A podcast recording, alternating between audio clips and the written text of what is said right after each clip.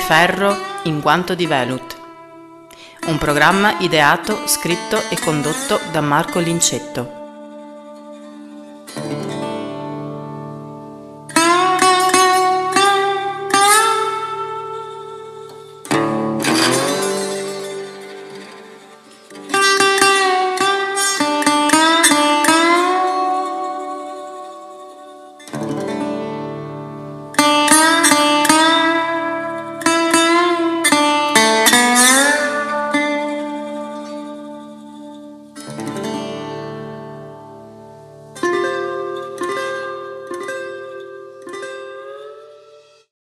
Per affrontare adeguatamente e in modo sincero il tema di oggi, devo raccontarvi prima una storia.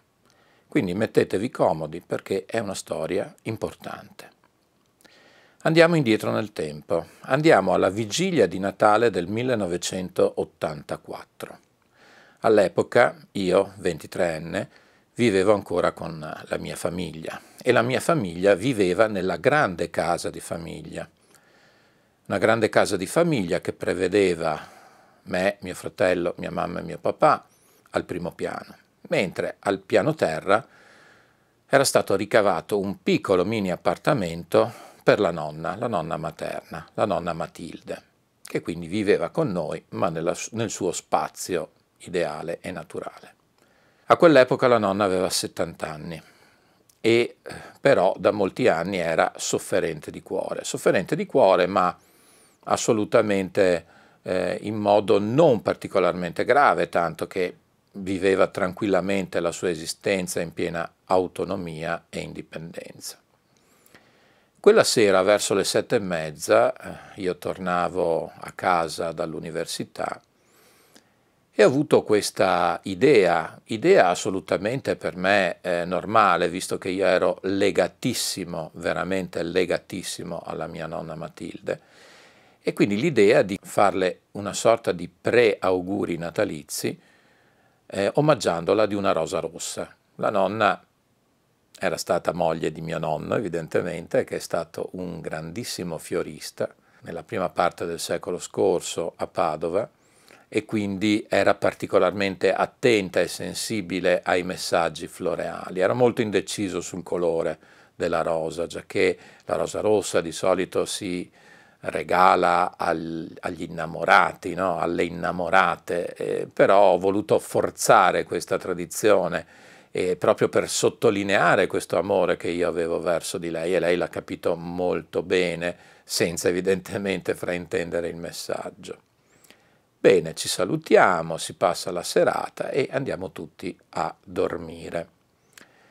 Io nella mia stanza avevo una sveglia, un orologio con le cifre digitali, che quindi non a lancette, ma le cifre digitali che quindi indicano i minuti con precisione.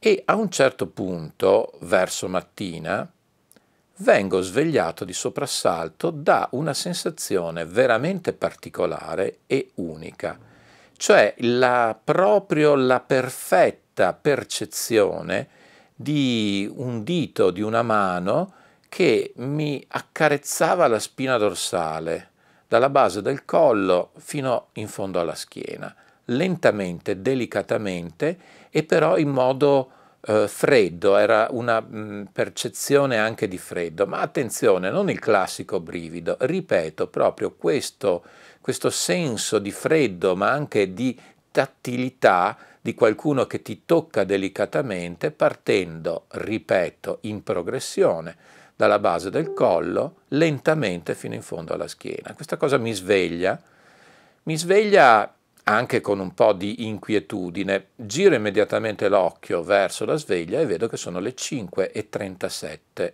le 5.37 di mattina. Ebbene, a quel punto mi rimetto a dormire, essendo ancora presto. Dopo un altro po' di tempo vengo svegliato invece da un urlo, un urlo veramente che lo ricordo ancora molto, molto disperato, molto grave. Era l'urlo di mia mamma che scendendo per eh, salutare e fare gli auguri a mia nonna Matilde a circa le sette e mezza di mattina la trovò morta, morta nel sonno. Il referto medico molto accurato che venne stilato fissò il momento della morte fra le 5.30 e le 5.45 della mattina. Io ho avuto questa percezione alle 5.37. Ora, certamente chiunque potrà parlare di qualunque cosa, ma io ho la certezza che quella sensazione che ho avuto fosse il saluto di mia nonna che se ne stava andando. Forse eh, memore e se ne andava anche felice per il regalo che io le avevo fatto la sera prima. Perché ho fatto questo discorso? E cosa c'entra con il tema spinosissimo che andiamo ad affrontare ora?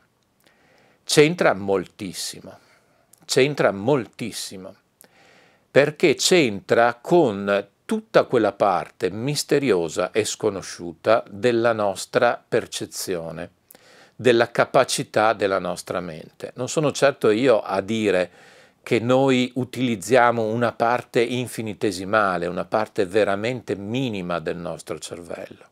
E quindi all'interno delle nostre capacità eh, percettive, eh, conoscitive, eh, emozionali, esiste un universo assolutamente inesplorato, un universo che forse, probabilmente, a spizzichi e bocconi, torna e si propone o ripropone, magari arrivando da un subconscio ignoto. È anche la prova che secondo me il famoso detto che nulla si crea e nulla si distrugge non è altro che una splendida realtà e questo in riferimento alla cosiddetta morte fisica dell'individuo. Però anche qui rischieremo di allargarci. La cosa importante è che io ho toccato con mano quella volta e nel corso della vita mi è capitato altre tre volte, mutatis mutandis, di avere delle percezioni assolutamente concrete, inequivocabili, ma altrettanto inspiegabili e come a me credo che sia capitato veramente a tutti, perché io non sono certamente una persona speciale, come ben sapete, sono uno di voi. Parlando poi con amici e conoscenti, ovviamente una volta entrati in confidenza e toccando questi argomenti che sono evidentemente rischiosi, vedo sempre aprirsi eh, uno sguardo sereno, da parte di persone che magari hanno avuto esperienze analoghe e magari non hanno il coraggio di parlarne per evitare di essere creduti pazzi, no? in qualche modo. Bene. Quindi, quindi, santoni, accessori, pietre magiche. Il mondo dell'hi-fi è assolutamente flagellato, avrei detto un tempo, da eh, tutto un sottobosco di individui che certamente in buona misura marciano sulla, eh, così, sull'aspetto più credulone dell'appassionato audiofilo, sempre in qualche modo ansioso alla ricerca della, dell'escamotage per migliorare questo suono ideale che ovviamente non si raggiungerà mai. Quindi, soprattutto dalla fine degli anni 80, tutti gli anni 90, eh, c'è stata una fioritura, devo dire, imbarazzante di personaggi più o meno in cerca d'autore, più o meno onesti, più o meno sinceri, che hanno proposto, come si dice, la qualunque, ovvero ammenicoli il più delle volte discutibili, poco credibili, eh, legati a spiegazioni parascientifiche, eh, quantomeno inquietanti ed imbarazzanti.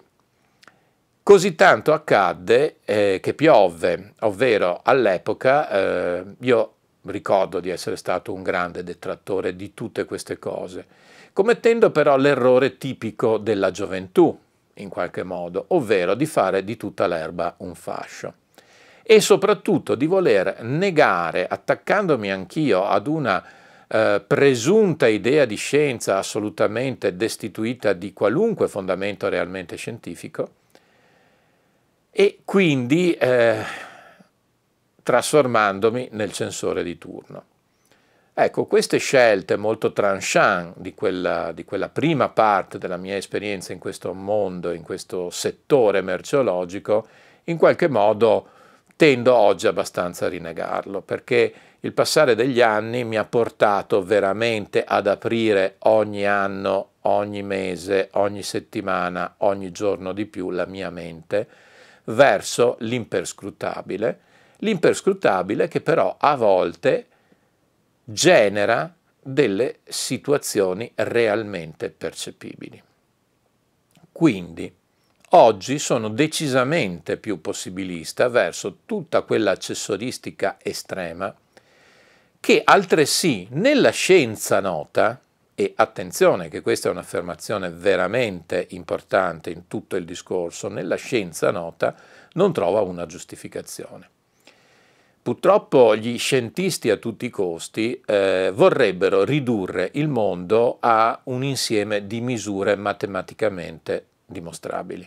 Con la prima parte del racconto di oggi credo e spero di avervi indotto almeno il dubbio a credere che non tutto è numericamente misurabile.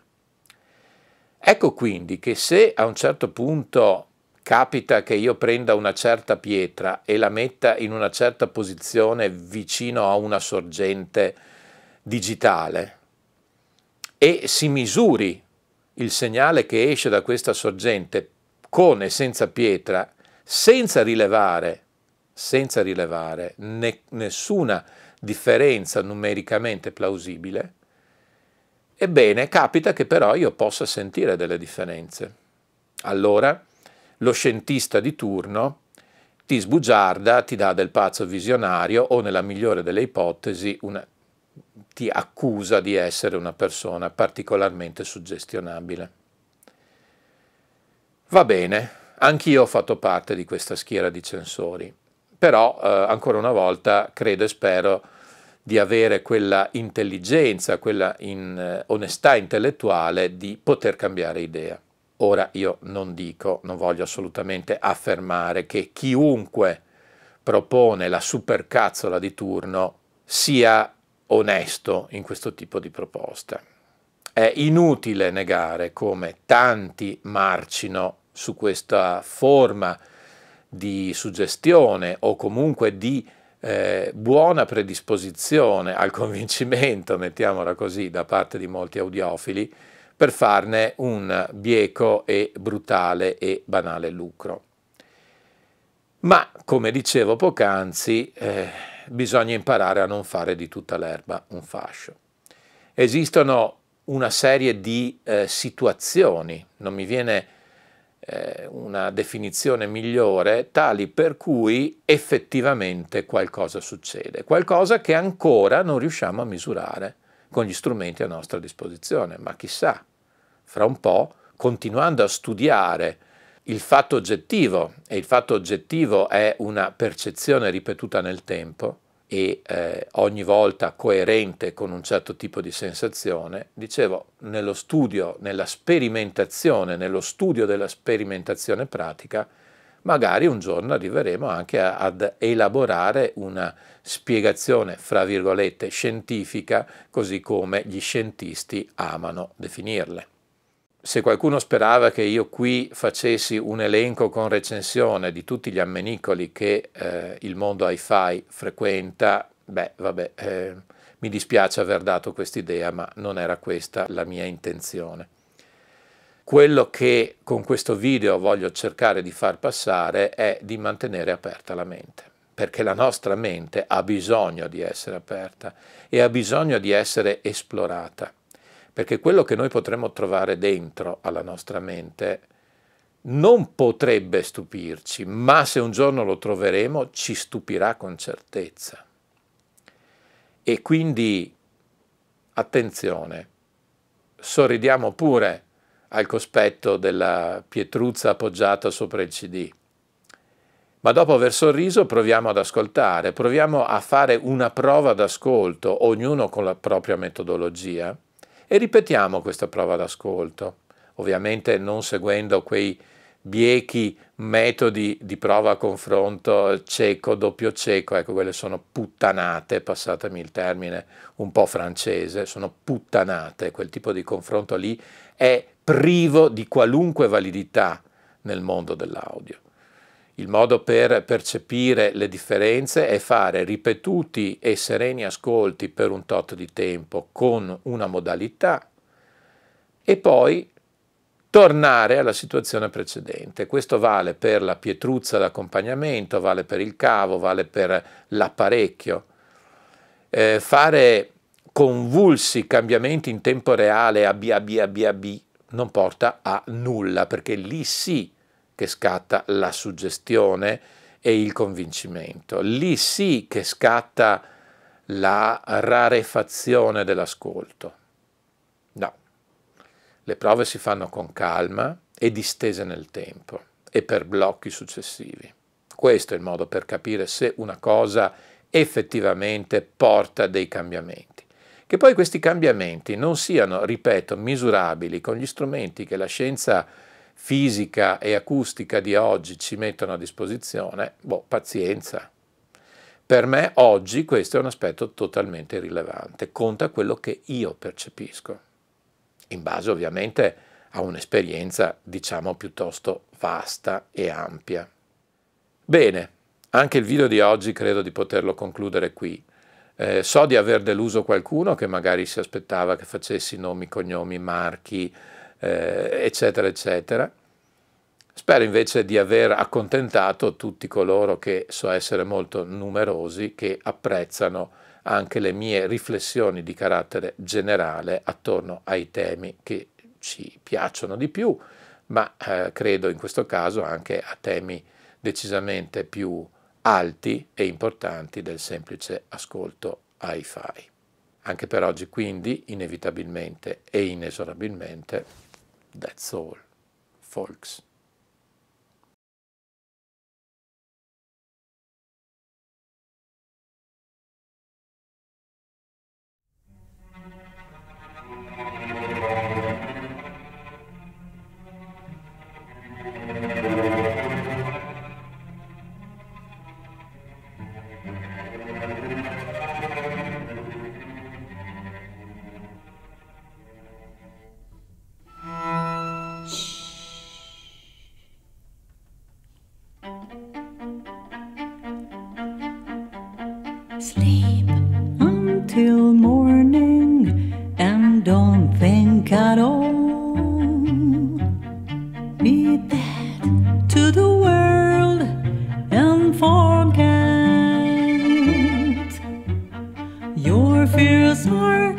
Children in a haunted landscape. But now is the time